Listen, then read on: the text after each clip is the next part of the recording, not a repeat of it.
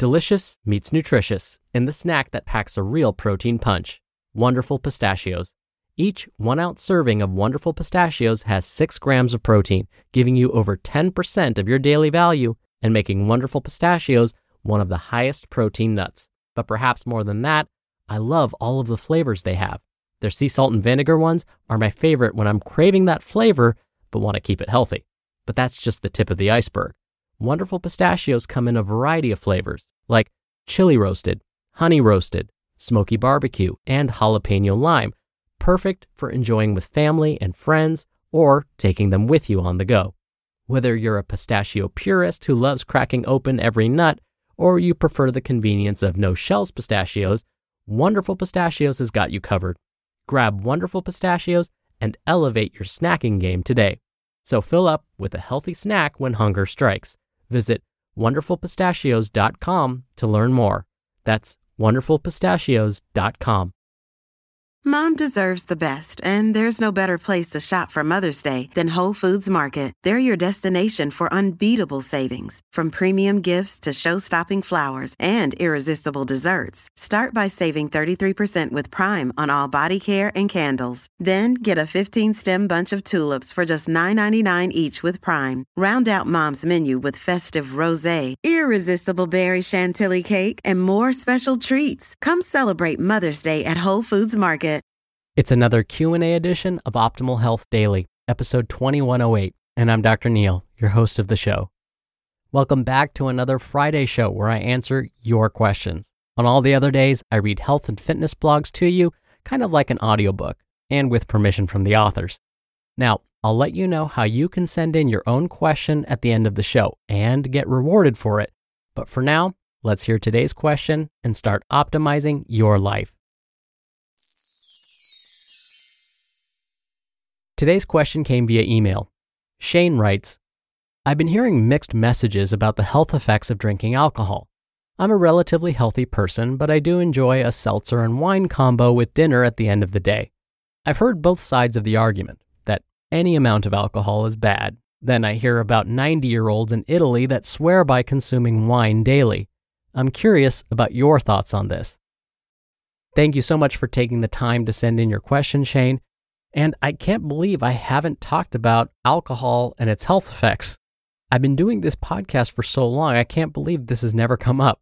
So let me start by quoting one of the most respected universities in the world, Harvard University.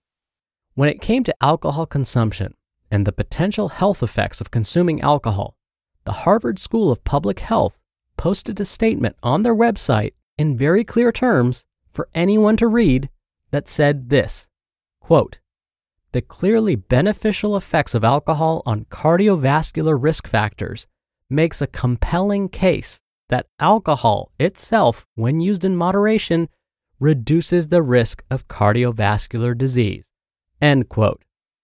Now that is a very bold statement. Talk about a clear message. In the health field, very rarely do we see such clear statements about food and its effects on health. Now, before you reach for that wine glass, let me explain why the Harvard School of Public Health made such a bold statement. I mean, come on, you know me well enough by now, right? You knew this couldn't be the whole story. Let's start by looking at how Harvard may have come to this conclusion.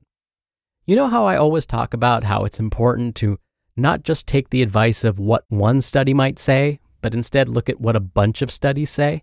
And how if a bunch of studies all reach the same conclusion, then we may start to believe there's something real going on?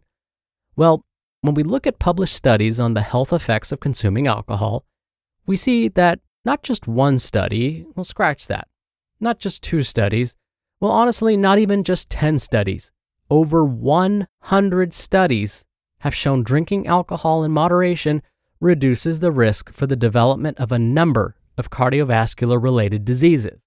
Some of these include coronary artery disease, which often leads to a heart attack, stroke, which is when the brain doesn't receive oxygen-rich blood and as a result can lead to brain cell death, and peripheral vascular disease. This is when plaque starts to form in the arteries that supply oxygen-rich blood to your arms and legs. Over 100 studies found these types of health benefits to consuming alcohol in moderation. Other studies have even found that consuming alcohol in moderation can also reduce the risk of death from all of these conditions I just mentioned. Oh, and this reduced risk of death not only includes people who are healthy, but also those who have already had a heart attack, those with high blood pressure, and even those with diabetes. Whew, let's slow down for a second. Let's not celebrate yet. Let's again put down that wine bottle. I keep saying consuming alcohol in moderation, but I haven't talked about what that means. For those that were identified as male at birth, moderation means no more than 2 drinks per day. For those that were identified as female at birth, it means no more than 1 drink per day. But what's 1 drink? 1 drink means that we've consumed between 12 and 14 grams of alcohol. The problem with this measurement is, if we're not reading nutrition labels, we may not know how many grams of alcohol there are in whatever we're drinking at the moment. Not to mention, if you start mixing drinks, it's really hard to measure. So to try and put this idea of 1 drink in more real terms, here are some examples. 1 drink would be the typical 12-ounce can of beer. Or another example would be 6 ounces of wine. A shot of hard liquor like whiskey or gin, which is about 1.5 ounces, would also count as 1 drink. So let me stop and be clear here. Notice I use the word or as I was describing those examples. This means each of the examples counts as 1 drink.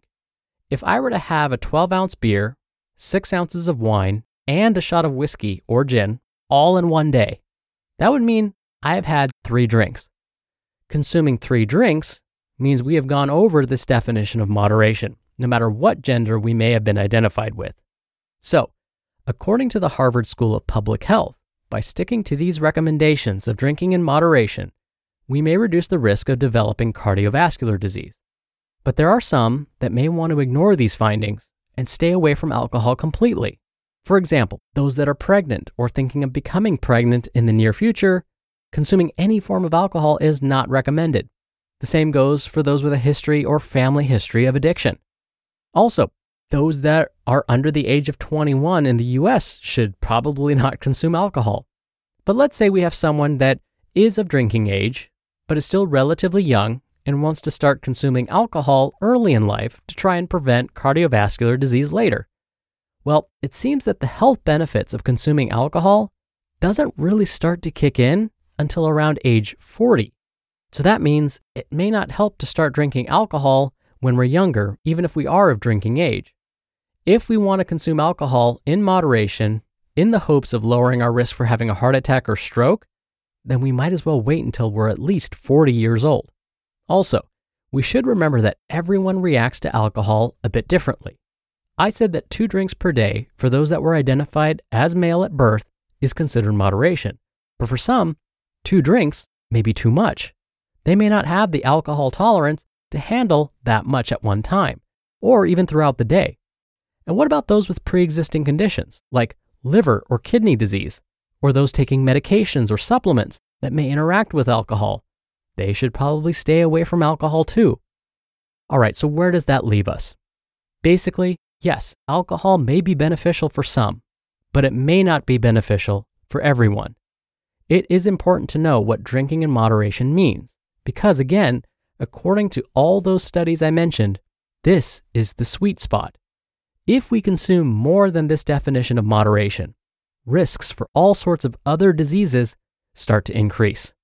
But if you do think that consuming alcohol in moderation is right for you, ask your healthcare provider first, just to make sure it won't aggravate a pre-existing condition or interfere with any medications or supplements you may already be taking. Now, before I wrap this up, let me go back to where I started. The Harvard School of Public Health and that bold statement they made about alcohol in moderation and how it reduces the risk for cardiovascular disease. Well, I hid something from you. I don't do that very often, and when I do, I always come clean. I didn't mention something they also added after that bold statement. The Harvard School of Public Health also said, quote, "If you don't drink, there's no need to start. You can get similar benefits from exercise and eating nutritious foods." When you're hiring, it feels amazing to finally close out a job search. But what if you could get rid of the search and just match? You can with Indeed. Indeed is your matching and hiring platform with over 350 million global monthly visitors and a matching engine that helps you find quality candidates fast. Ditch the busy work. Use Indeed for scheduling, screening, and messaging. 93% of employers agree Indeed delivers the highest quality matches compared to other job sites. One of the things I love about Indeed is that it filters out incompatible applicants. So when you're hiring, the process is much faster and you only have to consider applicants that are already likely to be a great fit. And listeners of this show will get a $75 sponsored job credit to get your jobs more visibility at Indeed.com/health. Just go to Indeed.com/health right now and support our show by saying you heard about Indeed on this podcast. Indeed.com/health. Terms and conditions apply. Need to hire? You need Indeed. Thank you again so much for taking the time to send in your question, Shane.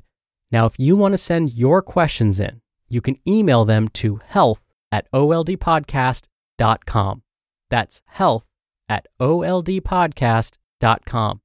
Or if you want your voice played on the show, come by oldpodcast.com/ask. Or you can do it the old-fashioned way and call in your question. The number is 161 I love OHD. That's 1-614-568-3643. And now if you send in a relevant question and you're in the US, we'll physically mail you a copy of our hardcover Optimal Living Daily Workbook for free. And if you're outside the US, we'll send you a digital version. Thank you so much for sending in your questions. Answering them is one of my favorite parts of this show. And that'll do it for today. Thank you for listening every day. Thank you for listening all the way through. And I'll see you back here tomorrow where your optimal life awaits.